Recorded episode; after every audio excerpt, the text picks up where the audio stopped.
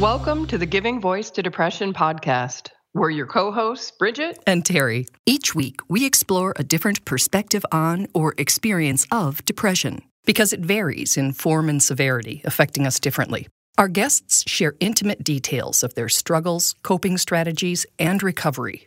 We keep it real because the struggle is real. We keep it hopeful because there is hope in spite of what depression tells you. We're not experts or therapists. We're sisters and best friends who live with depression and know that talking about the illness reduces stigma and humanizes the experience, making it safer and easier to ask for needed support. You are far from alone. Today's podcast is sponsored with a Garrett Kelly Memorial Grant from the Charles E. Kubly Foundation in loving memory of Garrett and others who've struggled with depression. We are solely responsible for podcast content. Hello, Bridget. Hi, Terry. So, if you remember last week, we began our discussion with Dr. Stacey Freedenthal, who literally wrote the book on how to help a suicidal person. We are focusing on children, teenagers, and young adults that might be suicidal, from having thoughts of ending their life to making actual attempts. If a teen is in immediate danger of acting on those suicidal thoughts, then they need to be taken to the emergency room to get the support that they need. Today, we continue our discussion of 10 reasons teens avoid telling their parents about suicidal thoughts. We'll link to the full list so you can print it out, talk it over with your family, your therapist, or whoever else could help you help your child should the situation arise. Mm-hmm. In part one, we explored the first five reasons. I'm just really briefly going to recap that some parents offer reassurance or encouragement without first listening to their child. Some get so overwhelmed that the child ends up consoling the parent without even feeling heard themselves. Some parents get angry that their child is even thinking of or attempting suicide. And others may take the disclosure as very personal and or blame their child rather than the illness or other factors for the thoughts and behaviors. Before we dive into the next five reasons, we want to take a minute to talk about the mental environment in which suicidal thoughts can form and fester, since it can be almost impossible to understand how someone, especially someone you love and support, could possibly have such persistent, despairing, and destructive thoughts. The suicide prevention community uses the term cognitive constriction. And it's where a person is just so focused on their pain and on escaping the pain that they can't see everything else in their midst. And it's been compared to like a horse wearing blinders and yes. only being able to see right in front of it. And I've also compared it to, and I'm not the first person I've seen this too comparing it to having a, a mental toothache because if you've ever had an abscessed tooth, you know it is all you can think about. Yeah. you know, here's this tiny little part of your body that is commanding all of your attention. So, given the intensity of focus, can we help people break out of that cognitive constriction? Yeah, we can. But it's it's hard and it requires listening to the person and understanding and letting them get in touch too with all their different feelings about this. And and then you know going from there. So i mean i really preach about the need to listen empathically compassionately non-judgmentally with curiosity. But there is a there is a point too where there does need to be a change orientation of helping the person to feel and think differently. Dr. Freedenthal, a psychotherapist herself, says cognitive behavioral therapy has evidence of effectiveness for helping change a person's thoughts, and dialectical behavior therapy for teaching skills for moving through a suicidal crisis. With that, we move on to more reasons she's heard teens say they don't talk to their parents about suicide Number six is that some parents don't take their child's crisis seriously. Yeah, and then of course the next reason I give is that some parents overreact. So it's this interesting dichotomy that you've got some parents who who say, "Oh, you know, they don't mean it and they're just, you know, being dramatic and don't get their child help." And again, I don't want to demonize parents. I think for many parents in this situation, it's just so overwhelming to think that their child wants to die mm-hmm. that denial is a defense mechanism. Another reason for an underreaction can be a parent's belief that their child is being manipulative. Now, the attention seeking, that is something that comes up all the time. And in fact, when I uh, heard you speak here, there was a woman beside me who asked that question. What do you do if the kid is just repeatedly threatening and you know, in quotes, they're just doing it for attention? That seems to be such a common belief or situation. You tell me. I, I don't want to believe or say that people use suicidal um, communications as a way to get attention because I think that can be stigmatizing and pejorative, but at the same time, it does happen, you know. And then I, I try to come at it from a place of compassion that, wow, if that's how they need to get attention, mm-hmm. what else is going on? Mm-hmm. Because somebody who's healthy and has good coping skills and is getting their needs met or isn't getting their needs met and, and, and is trying to get their needs met has healthier ways to go about it.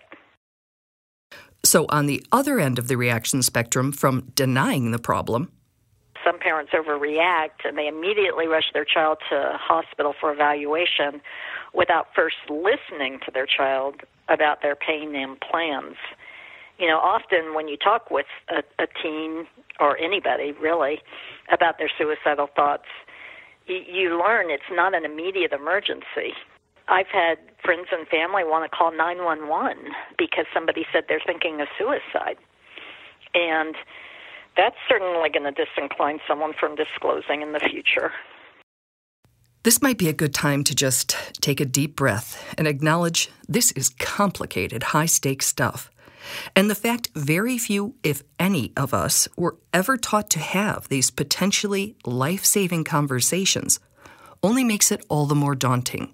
Dr. Freedenthal recognizes all of these responses are instinctual and understandable, just not so helpful for a teen who desperately needs to be listened to and understood, and in many cases, taken for help afterwards. We'll link to Dr. Freedenthal's site, blog, and book so you can dig deeper into best practices for these harrowing situations. For now, we'll move on to another reason teens give for not talking with their parents about their suicidal thoughts Parents can become what Dr. Freedenthal calls impatient. As if it's a fever that will break very quickly. They keep asking their teenager, Are you still thinking of suicide? You know, today, are you thinking of suicide? And for many people, you know, they've probably been thinking of suicide for much longer than when they told their parents. Mm-hmm. And it may take time and for them to no longer think of suicide. And in fact some people never stop thinking of suicide but they they are able to observe their suicidal thoughts without you know acting on them. And and sort of like we were talking about about how some people can feel comforted by their suicidal thoughts. They may recognize that about themselves.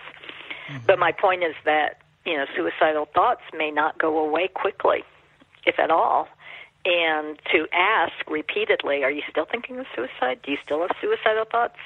May result in the teenager shutting down, you know, sort of to get them off their back. Right. I get it from the teen perspective, but boy, as a mom, I, I, I don't know how we would not ask. Yep. Yep. I don't think it's a choice between not ever bringing it up again and bringing it up several times a day. Okay. You know, I think there's middle ground. Okay. So is there just a better way to ask? So talking with the adolescent about what what would be helpful to you. You know, I'm worried. Mm-hmm. You don't need to take care of me about my worry. It's mm-hmm. just I'm a mother, and that's my biological proclivity is to worry. Mm-hmm. I will take care of myself, but I do want to know and so, what would be the best way for you to be able to check in with me, or for me to be able to check in with you about how you're doing? Good. That I can live with. Um, and your tenth one is some parents are, are overprotective. Hmm. Yeah, and I mean this is so hard because like I've had um, I've had parents that I've worked with, and I've also heard about parents who like take away their kids' cell phone because they don't want them being negatively influenced. But a cell phone is a kid's lifeline these days. You know, I've I've heard of parents who don't let their child leave the house. And so now that child is isolated and feels punished for having suicidal thoughts. Same with the cell phone, mm-hmm. that they can feel punished. Again, it comes from a, a a normal human place of wanting your teenager to survive, but it can have negative impact on the teenager. And since, as research shows, kids hesitate to tell adults, we have to take responsibility for starting that conversation. Parents can and should ask if they have concerns and think their child might be having suicidal thoughts or might be struggling in another way. Rather than waiting for the child to come to them, they can be proactive mm-hmm. and say, Hey, I, I've noticed that lately it seems like you don't care about things as much as you used to, and you're not seeing your friends, and your grades have been slipping, and these can be symptoms of depression or you know some other emotional problem. How are you doing? Mm-hmm, mm-hmm. You know, are you struggling?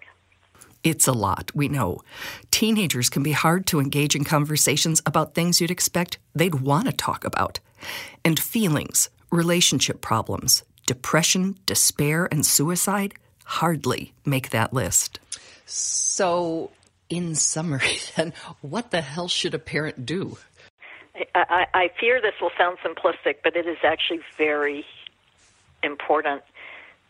The best thing they can do is listen and and try to see things through their their child's eyes, even if what they see through their child's eyes is is frightening or devastating and worrisome to try to see it through their child's eyes so that their child can feel connected and not alone mm-hmm. and feel like they can that their parents can get it and they won't get in trouble mm-hmm. and that there can be help and hope available to them. That was interesting wording at the end there where doctor said help and hope are available to them because it's the exact same phrasing that Dr. John Draper, the head of the uh, Suicide Prevention Lifeline, said when we interviewed him that help and hope are available. And while I'm mentioning that, I will give the Lifeline number, which is 800 273 TALK or 800 273 8255 in the U.S or the text line 741 741. And parents can also call that and say, What do I do? What do I do? How do I help? How do I have this conversation? Right. And I love that final takeaway of, you know, at kind of the bottom line being that the child feels connected and not alone. Yes. Yes, and that their parents can handle the truth, can handle their truth, and will help them as opposed to judge or talk over them or punish or any of the other things that uh, Dr. Freedenthal listed. And that they'll get the support that they, the parent, need in order to attempt that heroic and unclear path. It's a tricky one. It is. And so next week we are going to talk about if kids don't tell their parents, who are they telling? And we know that the answer is often each other. And that might be a conversation. It might be that you just notice something's off with your friend or classmate or dorm mate or whatever it might be. But also, it can be on social media these days, and you read mm-hmm. something that's very troubling. And if you happen to know the person, you know you you have to do something. So we're going to talk about that next week. And I'm so grateful because one of my kids has a friend who's struggling right now, and you know the path is not clear. Mm-hmm. It really isn't. And the stakes are so damn high. Mm. Yes. All right. So, love, listening, connection. Making it safe mm. to have that conversation. So thank you, Dr. Freedenthal, for your time. Thank you, as always, Bridget. And we'll be back next week with more. Goodbye. Goodbye, Terry. We truly hope that our podcast brings a little more understanding, helps you better articulate your experience of depression, or better understand how to support someone else's. We invite you to join us for daily posts on the Giving Voice to Depression Facebook page and on Twitter and Instagram at Voice Depression. It is a comfort to be among fellow travelers on depression's dark road. And remember, if you're struggling, speak up. If someone else is, listen up.